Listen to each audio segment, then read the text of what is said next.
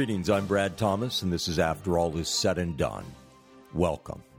After all is said and done, then we will know, won't we? But perhaps we can know now, if we choose to. We're in the midst of the Olympic Games, the Olympiad, the Winter Olympic Games in Pyeongchang, Korea, South Korea. And one theme that has been much ballyhooed at this Olympic Games is this unification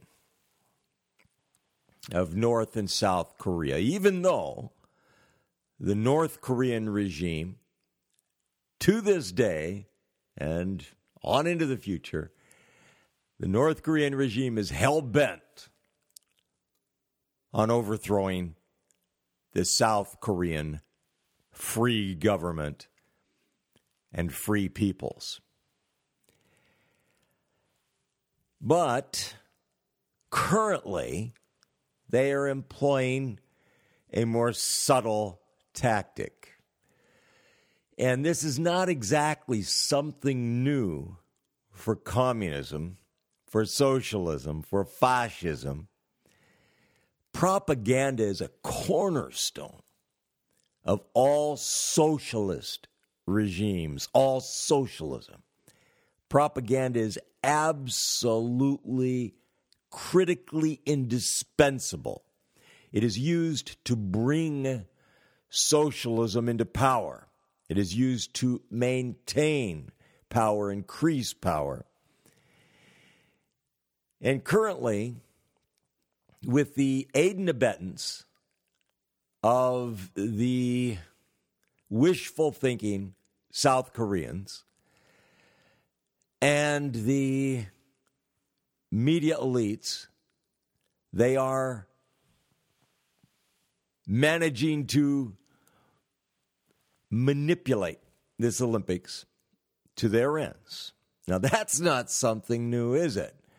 Uh, you might think back on the Sochi, Russia Olympics and the manipulation of that Olympics for the aggrandizement of Vladimir Putin and his regime, aka Free Russia, but the Russian Federation regime of Vladimir Putin.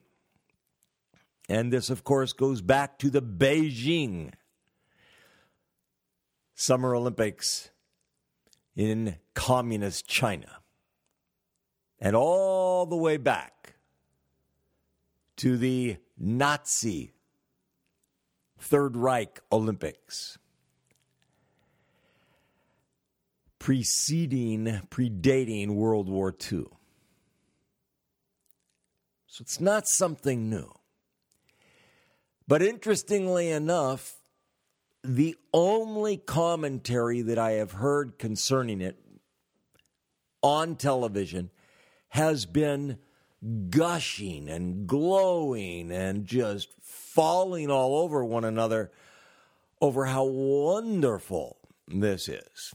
And that it is obviously a precursor to peaceful, free unification of Korea. Nothing could be further from the truth.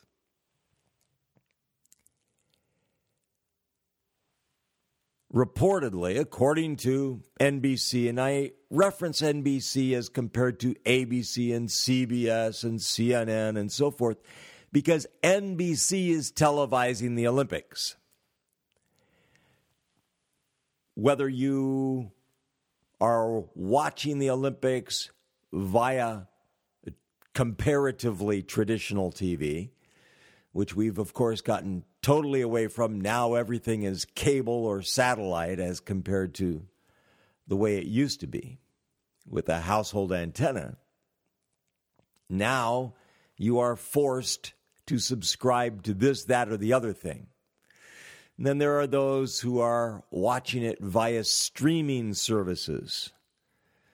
And apologies to all of you who are doing that, like myself, and having fits with it because of not being able to stream anything live to speak of because that's when uh, there is the greatest number watching and what have you. At least I'm not able to stream via NBC, NBC, SN, Sports Network directly, and so on and so forth. But it doesn't matter to me ultimately because I can I can watch taped uh, episodes, if you will, events. What I don't care for are these little clips where they have edited you know, edited an hour and a half down to one minute. and they show you their chosen highlights. Doesn't quite give uh, a true picture of what's going on. Even as the commentary regarding Korea does not give a true picture of what's going on. But there was a panel of commentators for NBC that were referring glowingly to the historic Korean Unified Women's Ice Hockey Team. And interestingly enough, after going on and on about this, then they happened to segue over to referring to the women's ice hockey rivalry between the United States of America and Canada that is between the Canadian women's ice hockey team and the USA women's ice hockey team, and went on to state that players on those teams really disliked each other and even hated each other, as was seen by their fighting, their open fighting at the Olympiad in Sochi four years ago. And this in a sport in which in the Olympics, overt physical contact, such as body checking, is supposedly impermissible. So, what are we to believe? Are we to believe that these women ice hockey players from North America, from USA and Canada, from these neighboring countries, which have a great deal in common, including you know, historical foundation. But not that these young women necessarily would reflect on that or necessarily be keenly aware of the underpinnings.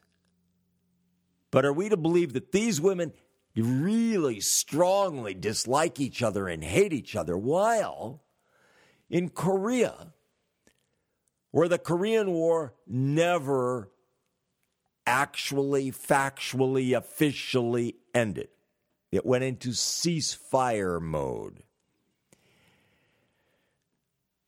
Where in Korea, we are led to believe that, oh, they are best of friends, the North Korean and South Korean women's ice hockey players on this unified team.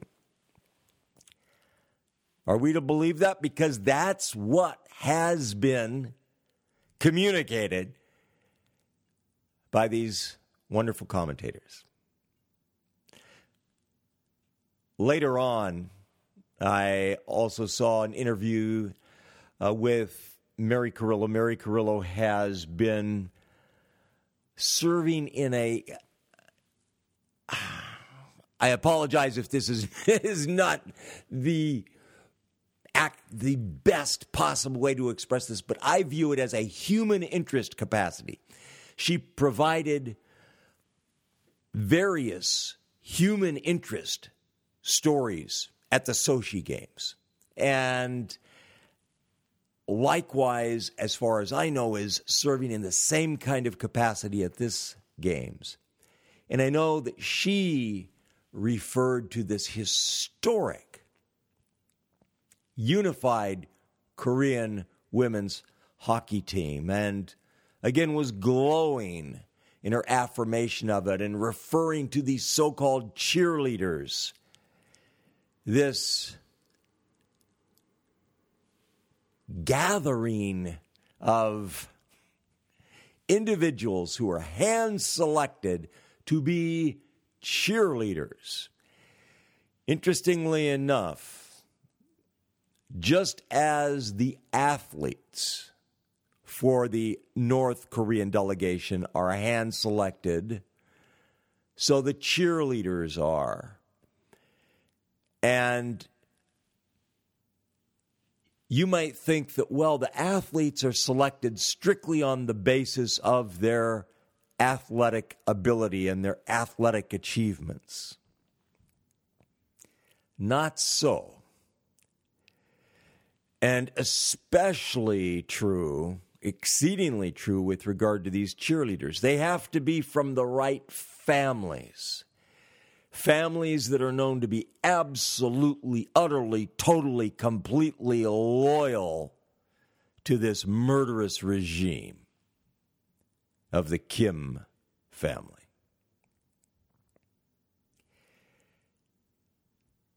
The delegation that is from North Korea consists of the athletes, the competitors, and this group of cheerleaders. And the leaders of the delegation.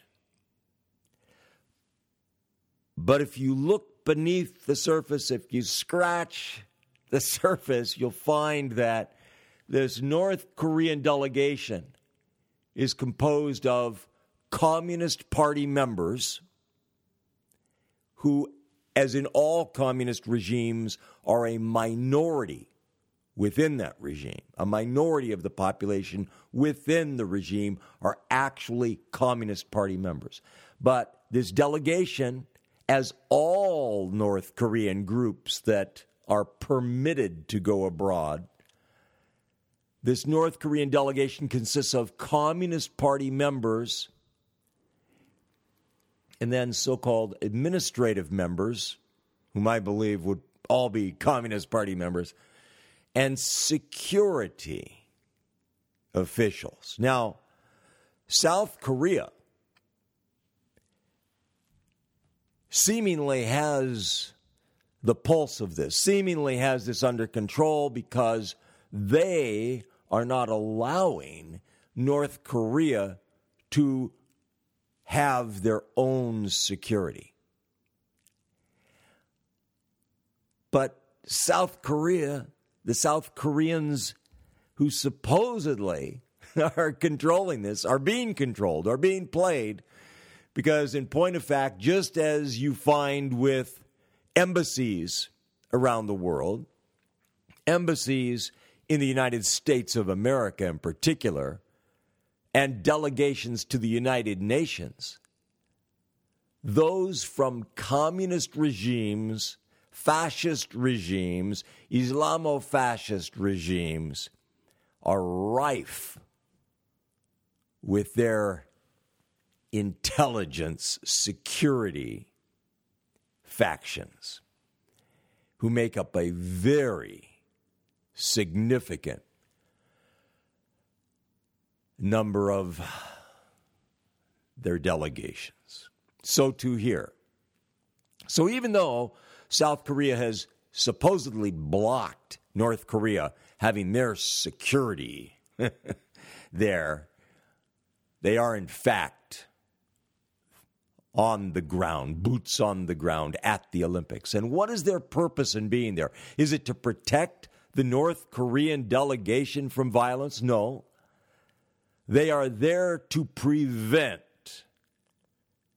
any members of the North Korean delegation from defecting, from staying behind in South Korea instead of going home to this wonderful Shangri La North Korean slave camp regime. But even were the Olympic delegation not under constant surveillance from their own internal security detachment, the likelihood of any of them daring to defect is extremely, extremely small. For a number of reasons, not the least of which is that they know that their family members back in North Korea will be held accountable, will be terrorized and grievously punished, such as sent away to concentration camps, never to be heard from or seen again. So the likelihood that any of these cheerleaders or any of these athletes will actually attempt to stay in South Korea is extremely slight. But every now and then, every great once in a while, such things happen.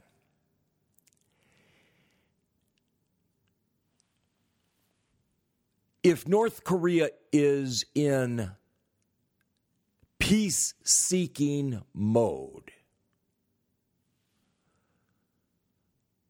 all evidence of which militates against that, shows that to be the furthest thing from the truth. But if it is in peace seeking mode, then surely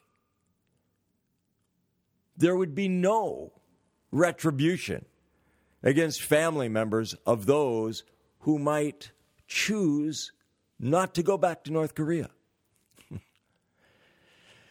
but the North Korean delegation, where they are staying in one of these housing units that has been provided by South Korea, which has done a bang up job of making provision for this Olympics.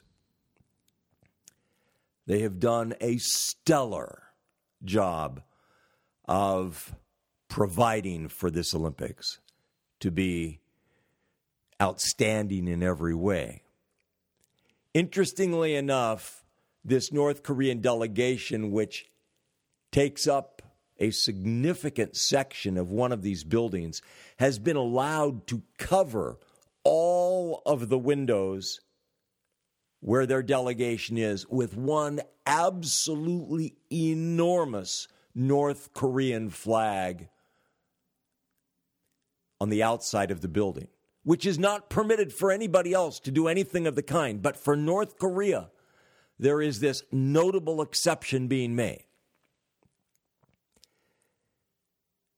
And so the North Korean security detachment is able to keep their group under lock and key to keep them from being able to see the outside world except when they are going to and from various different venues and under the ever watchful gaze of their protectors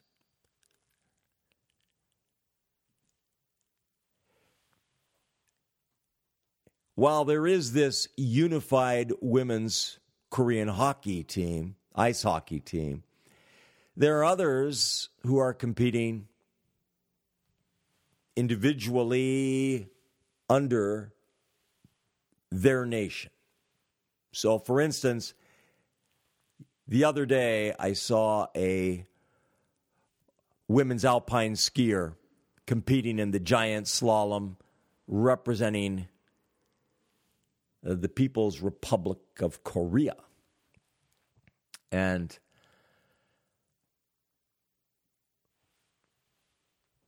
that is much truer, a much truer representation. It certainly doesn't demonstrate or display or give evidence of what is behind the iron bamboo curtain across the DMZ between south and north, between north and south. But at least it's not being sugarcoated under this glazing of unification. You have probably seen Kim Jong un's sister. I know that's not the proper pronunciation for this monstrous, murderous thug dictator uh, in chief of North Korea. But so Kim Jong un's sister, Kim Yo Jong, she is serving in a capacity which I would liken to something on the order of an, that of an ambassador or an emissary. And every time I see her, I can't help but think that she is viewing this united Korean front here at this Olympics as being a precursor of a Korean peninsula unified by the sword under her family's murderous regime. Now, I don't want to go reading too much into what facial expressions mean and so forth, but when I see this woman, it makes me think that her intentions are not peaceful. And there is reason to think that. Her personal history displays that. Her status in the North Korean regime demonstrates that. Kim Yo Jong happens to hold the critically influential, powerful role of deputy director of the Workers' Party's propaganda and agitation department. Huh. Really? Well, could they possibly be? And there she is in charge of the North Korean delegation at these Olympics in Pyeongchang, South Korea. Could it be that she's in charge of masterminding this participation in this Olympics to be a propaganda coup. Is that a possibility? Is that even a faint possibility? This woman who's in charge of the propaganda for North Korea, in charge of the propaganda and agitation apparatus, the propaganda and agitation department. Now, deputy director of the Workers' Party's propaganda and agitation department may not sound to an outsider like like it's all that important a position. I mean, is that just a little kind of a figurehead position? You know, is this a ribbon cutting position like Prince William and his other royal family members over there in England have, you know, coming out, uh, uh, attending various different events where they will ceremonially cut a ribbon, say a few well chosen words, and uh, all of that. No, no, instead, and the the wording of it is incredible, isn't it? You would think that they would disguise this a little bit. You know, instead of calling it propaganda and agitation department, why don't they call it something, I don't know, like uh, goodwill and uh, loving kindness uh, department or something? You know, obviously not that, but something other than propaganda and agitation department. You know, well, it just so happens that this position that she holds was held by none other than her father, Kim Jong il. When did he hold this position? He had this position immediately before he was promoted to be dictator over the North Korean communist regime taking the place vacated with the death of his father. It's not a ceremonial position. This is not a ribbon cutting position. This is an operational position. The same kind of thing as what Vladimir Putin had back in the Soviet Union as the number two man at the KGB, which became the GRU. The number two man. He was the, in essence, the chief operating officer, the operations chief, in charge of little things like assassinations.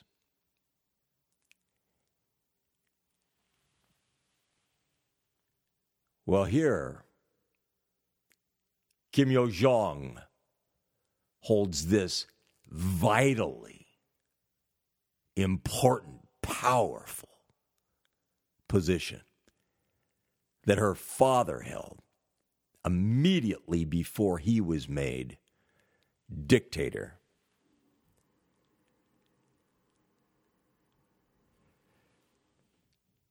Could there be anything to it? You know, is she just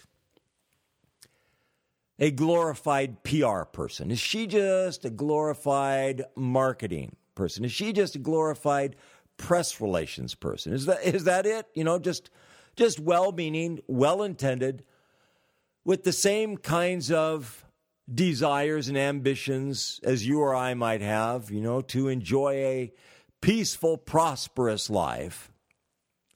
Hmm. I think not. and when I see her,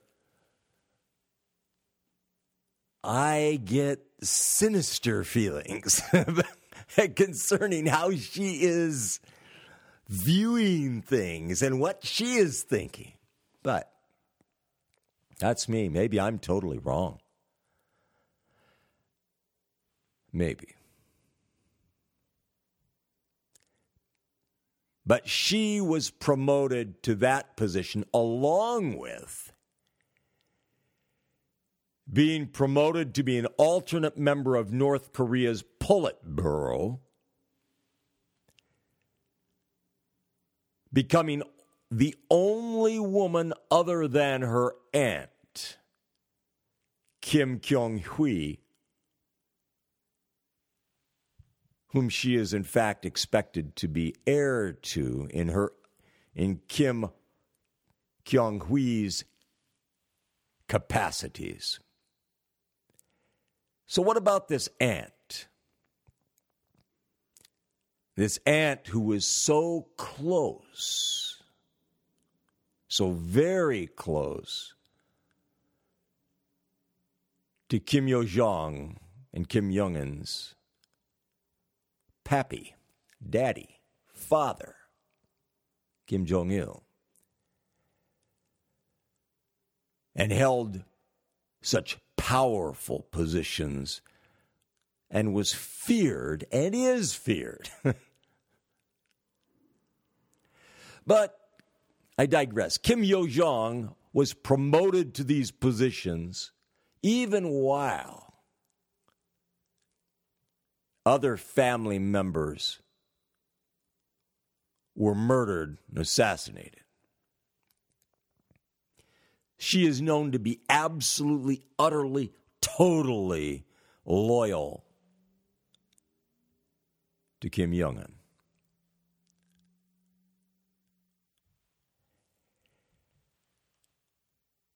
And she embraces exactly the same agenda as he does. And that agenda is not peace. It is not a peaceful agenda. It is not peaceful reunification. How do you unify a vicious, murderous, satanic communist regime with a free government? How do you do that? Are there any winners and losers? Well, Back to that in a moment. I'm Brad Thomas, and this is After All Is Said and Done, in case you missed the introduction. And if there's anything good in this program, if there is anything praiseworthy, if there's anything helpful, useful, That's thanks to God Almighty and His Son, Jesus Christ. If there's anything bad in this program, less than stellar, less than good, that's on me. So, if we're going to have this unification of Korea, what's it going to look like? Who will be the winners and who will be the losers? How will it happen? Do you imagine for one single solitary moment that North Korea, which has spent all of its history going back before the Korean War began, all of its history on seeking to destroy South Korean government and enslaving all of the Korean Peninsula. All of its history is testament to that. All of it. Do you imagine, as these NBC commentators do, and I'll give them the benefit of the, benefit of the doubt and say that they sincerely imagine that this is a possibility. Do you really imagine that there is any possibility of there being a unification of the Korean Peninsula with the end result being that there is free Korea? Do you really imagine that?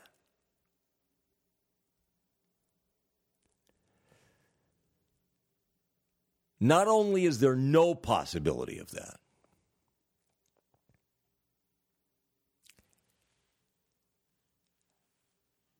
but there's, of course, extremely great likelihood of there being a change in the status quo. But if there is a change in the relation of North Korea and South Korea anywhere in the foreseeable future, it is a violent change.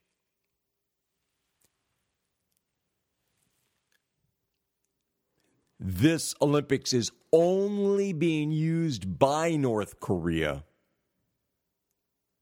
to manipulate to manipulate South Korea.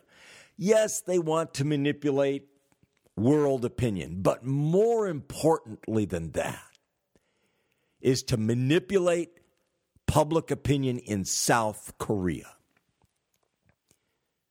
To play along with this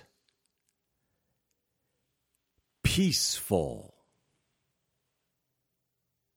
dream, pipe dream of South Korea's government. To encourage it, to further it, to enhance it, and to gain ground in breaking down defenses in South Korea, breaking down readiness to defend South Korea from this murderous North Korean regime. This is not something new.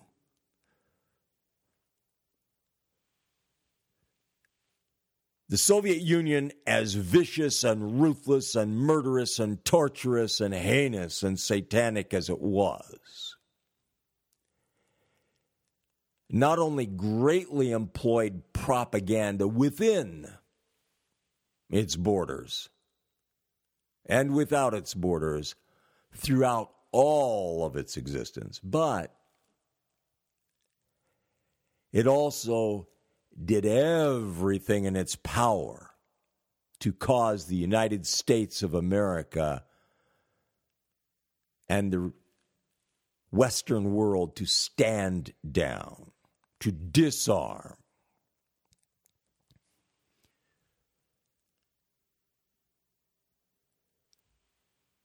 So, too, the communist Chinese regime.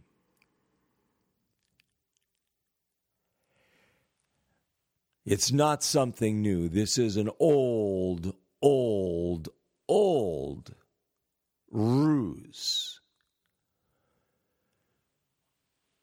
and methodology of the socialists, the communists, the fascists.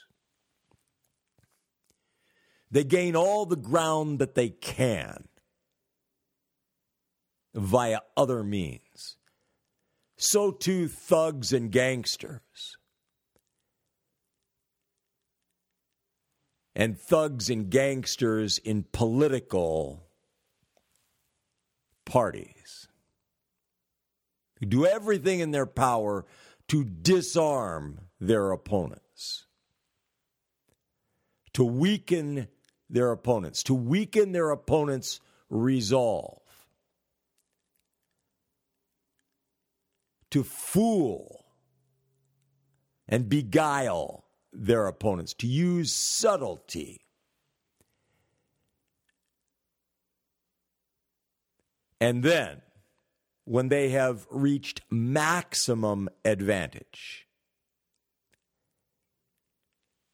then to swiftly employ all of their martial capacities to violently overthrow and destroy. It's the game plan that has been used over and over and over again and throughout human history, but particularly by the socialist regimes. And so too here.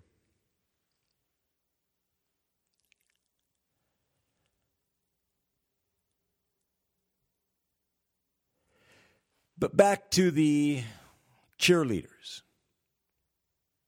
And they have a number of different chants and so forth, but one of them is We are one. We are one Korea. And they are there for what purpose? This is not just to cheer on athletes. Heavens, no. Nothing as ridiculous as that. This is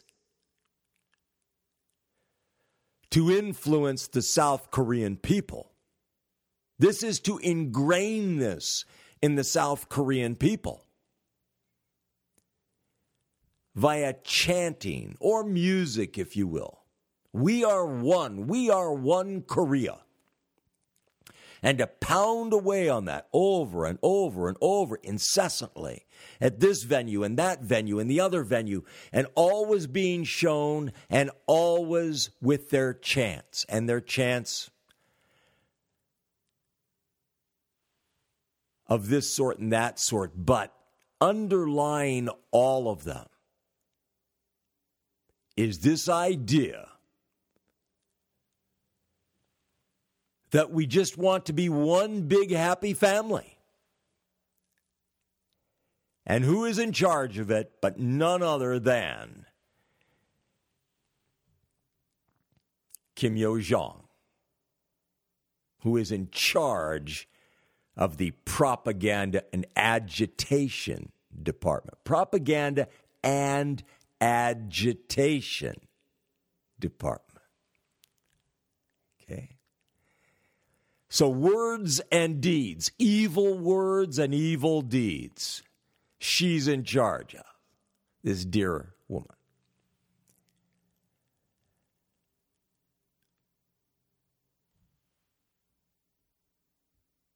Well,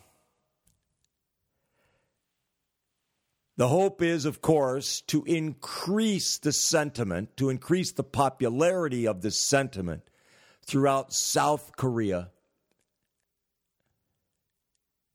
Better off red than dead. That's the ultimate, you know. Uh, but the sugar frosted version of that. We all want the same things. We all just want to enjoy peace and prosperity. Can't we all just get along? Let's just all be one big happy family. While the North Korean regime of the Kim family is scheming and conspiring continually to overthrow and destroy South Korea, even as their father's regime did, even as their grandfather's regime did. Continually tunneling under the DMZ. And when I say tunneling, I'm talking about tunnels that can accommodate their full sized armored vehicles, can accommodate trains, troop trains. These are not some little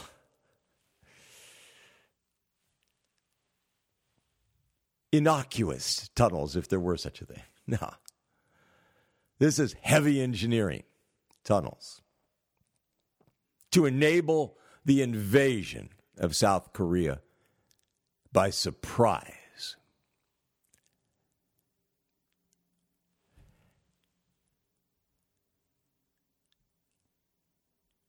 And there are many throughout South Korea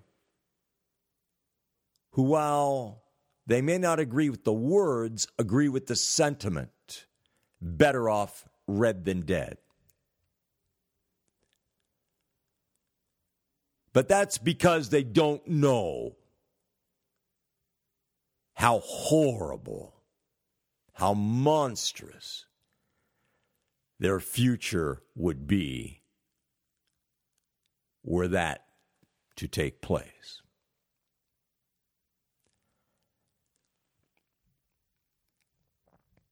It's like where there is a home invasion or there is a kidnapping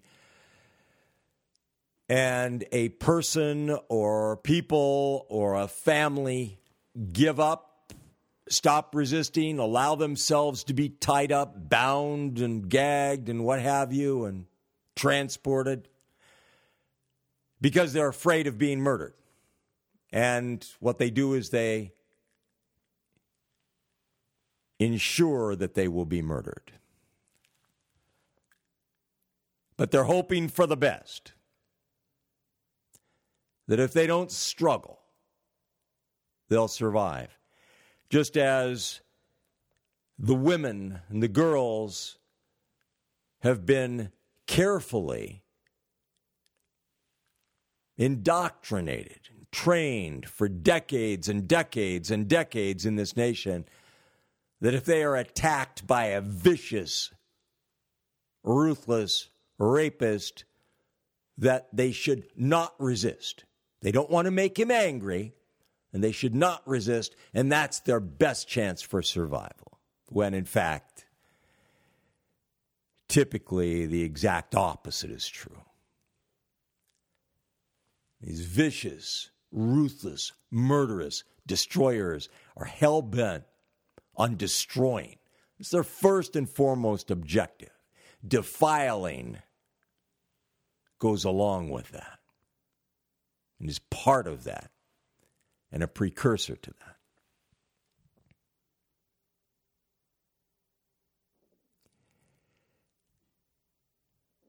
Well, time after time, I've heard reference from Olympic competitors along the following lines that they are representing their countries, they are representing something bigger than themselves, and they need to, you know, really be. I don't know what's the best way to how they're expressing that, but because they are representing more than themselves, that their actions need to be more than they would be otherwise.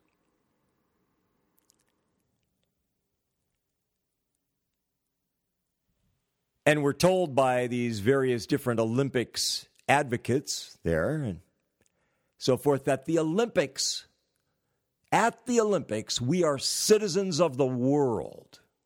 You know, akin to the UN, to the United Nations. We are citizens of the world.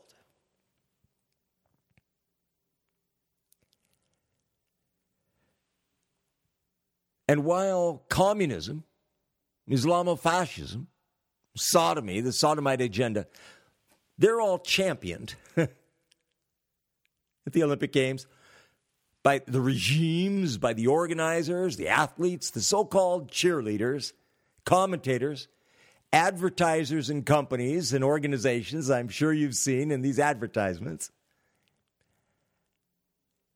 Christianity is not something to represent, much less to champion. Now, is it?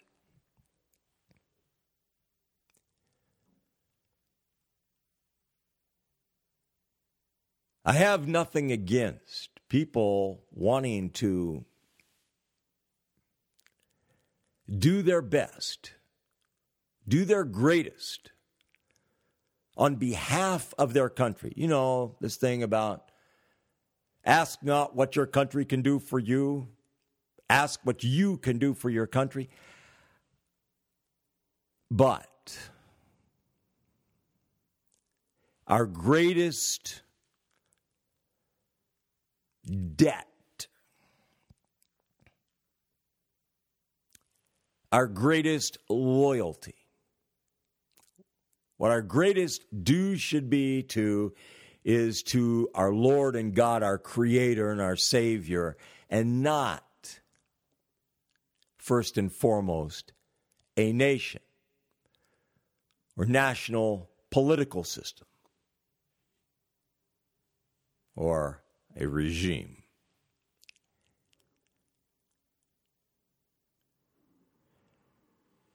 Going back to something that I've referenced in a few, a couple programs or a few programs, this advertisement from Southern New Hampshire University where the chancellor or president or whatever position he holds, he says the following quote, the world in which we live equally distributes talent, but it doesn't equally distribute opportunity. End quote. And then it goes on. Well, really? So the world in which we live equally distributes talent, but it doesn't equally distribute opportunity? Well, even if you accept the premise that it's the world that does the distributing, okay, not God, not the creator, but it's the world that does the distribution of talent and opportunity. Even if you accept that debatable concept, what about this Olympics and all of the previous Olympics? What do they teach us? do they really demonstrate that? Do they really demonstrate that talent is distributed equally? Really? When you watch any event, I don't care which event it is, even curling, if you watch that, which I choose not to, but regardless what event you watch, do you see this great sameness of level of talent? Now, understandably, the development of the talent is going to vary by how many years have been put into it, by how early the person started, by how dedicated they are.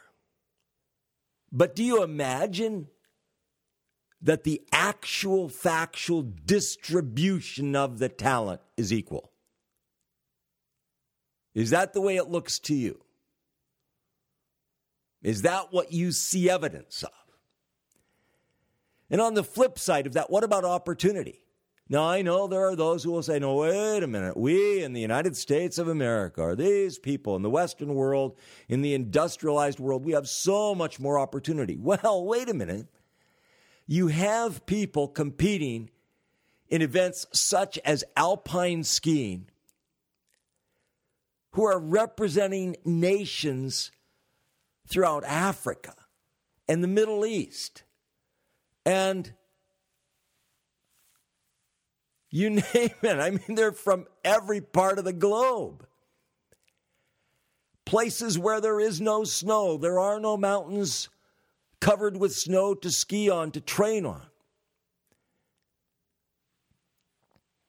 And seemingly, there would not be any great apparatus for instructing, teaching, training, so on and so forth. And yet they are competing. Now, while many of them may not be competitive down to the second, or even down to 10 seconds, nonetheless, they still, so many of them, have reached a level that, as far as I'm concerned, is still elite. Not elite compared to the likes of the Lindsey Vonns and Mikaela Shiffrins, but still is extremely impressive. Despite the fact that they are from nations which do not have the resources and seemingly are places that you couldn't have Olympic athletes competing in these events coming from. No, opportunity is distributed much more evenly than SNHU would have you believe. But the talent that is very unevenly distributed.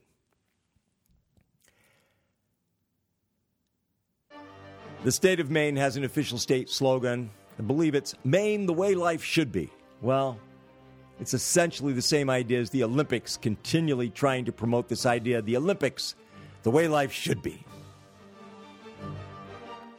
I'm Brad Thomas, and this is After All Is Said and Done. After all is said and done, then we will know, won't we? But perhaps we can know now if we choose to. Thank you.